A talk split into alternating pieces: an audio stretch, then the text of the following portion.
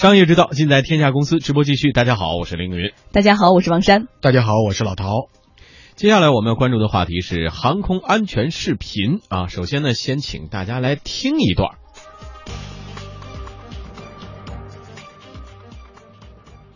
现在向您介绍机上紧急设备的使用方法和安全程序。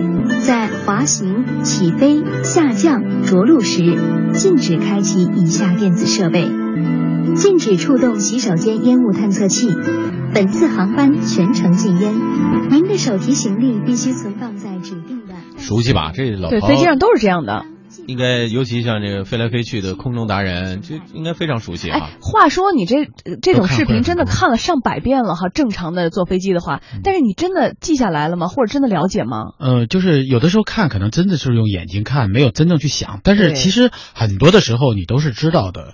你比如说这个安安全，这个这个什么烟雾报警器出出现了这个紧急情况之后，那个氧气面罩下来怎么弄？怎么戴？现在开始戴，怎么戴？先 就是我我我觉得，因为很多时候就是你看过一遍以后，因为它是重复播放，你确实不需要每遍都那么认真去看。但是因为它是一个密闭空间，其实你不看你没有其他可看的。你说这个时间，因为它声音也很响，而且它是动画效果啊，不是动画效果，就是它是一个真人会有真人真人演示。嗯，那么对你来说，应该是一个就是你不得不看的一个过程。嗯，但是你是不是真用脑子了，或者说记在心里了啊？你是不是记在心里？另外还有一部分是什么呀？比如说我们现在全家带孩子出行的比较多，有一些孩子我我观察过，就是这孩子不是说婴儿哈，就说已经有自主行为能力的孩子，往往是特别不喜欢这一段的。嗯，他们会这个注意力集中不了那么长时间。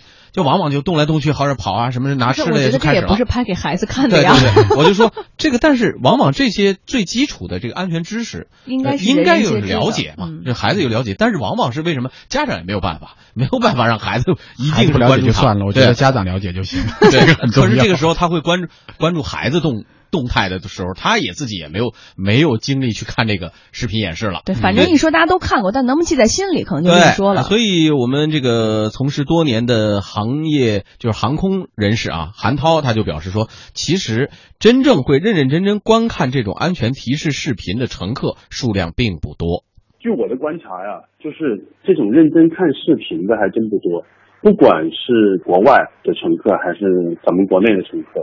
做这种航空安全视频还是比较传统的，相对来说就是最早的我们说乘务员解说，然后放一些真人演示的片段。这种演示片段呢，相对来说枯燥乏味，所以现在看的人不多。有要求说，呃，真人也是要演示，但是呢，这个演示呢，也不是说所有的细节或者都能够完全说到，就是说说一些比较重要的部分。重点的部分会讲，但是实际上里面很多细节的呢，还是在整个的安全视频里面会介绍到。就需要了解的话，确实是要详细去看那个视频。嗯，其实这个录音的时候，我们还在讨论啊，这个安全视频到底有哪些值得要看的。呃，当然了，如果说这个航空安全视频里边有。梅西这样高颜值的球星啊，不知道听众朋友有多少会全神贯注的去看。目前呢，呃，卡塔尔航空就请来了几位巴塞罗那足球俱乐部的著名球星，拍摄了一段四分钟的航空安全视频。The excitement is building, and it's almost time to take off. Welcome on board this Qatar Airways flight.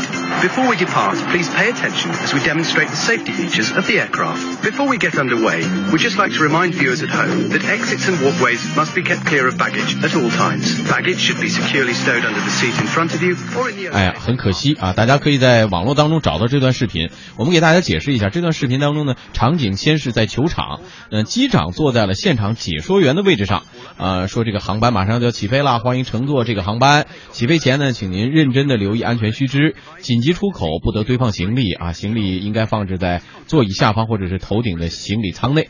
为了防止干扰飞行通讯和导航系统，请您在飞行全程当中不要使用以下的电子设备啊，包括移动电话等等。虽然听起来哈内容就是普通的航空安全提示，不过有意思的是啊，比如在说行李放置的时候呢，镜头是在球员更衣室里，衣服鞋不能乱放；说到不能使用电子设备，镜头是换到了球场上，两支球队正比赛呢，裁判员手机响了，而后呢有人在洗手间来抽烟，警报响起，裁判马上给了个红牌。嗯，所以呢。这个整个过程啊，夹杂了一些比如说搞笑的元素，而且呢有这种巴萨著名球星来主演，所以这个感觉可能和我们通常理解的安全航空视频就不太是一个风格了。画风不太一样，会吸引到大家眼球吗？呃，其实我觉得会吸引大家眼球，大家会觉得，哎，这个是完全跟我们看到的不一样。但是我觉得这个安全视频的作用，实际上就是应该非常清晰明确的告诉你哪些东西是可以做的，哪些东西是不可以做的。嗯，特别碰到紧急情况的时候，你应该怎么办？嗯，我觉得应该是简洁明了的。你加上很多的这种非这种航空的因素之后，也许大家很容易看进去了，但是他忘了他的关键点是什么。嗯，你比如说这个说这个不能抽烟。可能大家就觉得不能抽烟，但如果你变成一个更衣室里抽烟，大家可能根本想不起来这是在飞机上一个呃一个卫生间里不能抽烟的一个一个事情。嗯，所以我觉得就是之所以这个安全镜安全视频要每次要播放，就是希望警钟长鸣，让每一个人在坐飞机的时候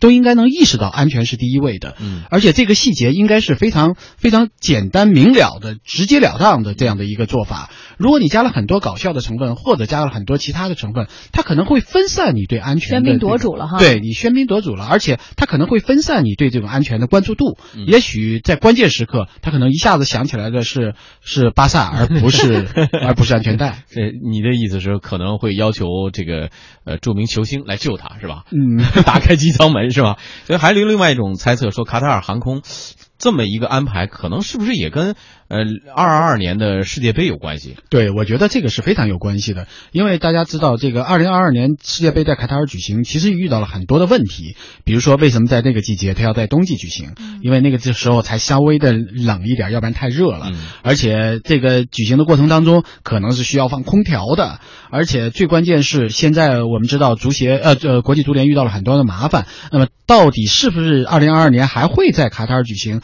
这都是一系列的疑问。所以我觉得卡塔尔之所以用这样的方式来告诉大家说，足球就是我们生活的一部分，特别是给国际的旅客来放放映这个东西，嗯、我觉得公关的意味远远高于安全视频的意味。嗯，提前预热了，感觉是吧？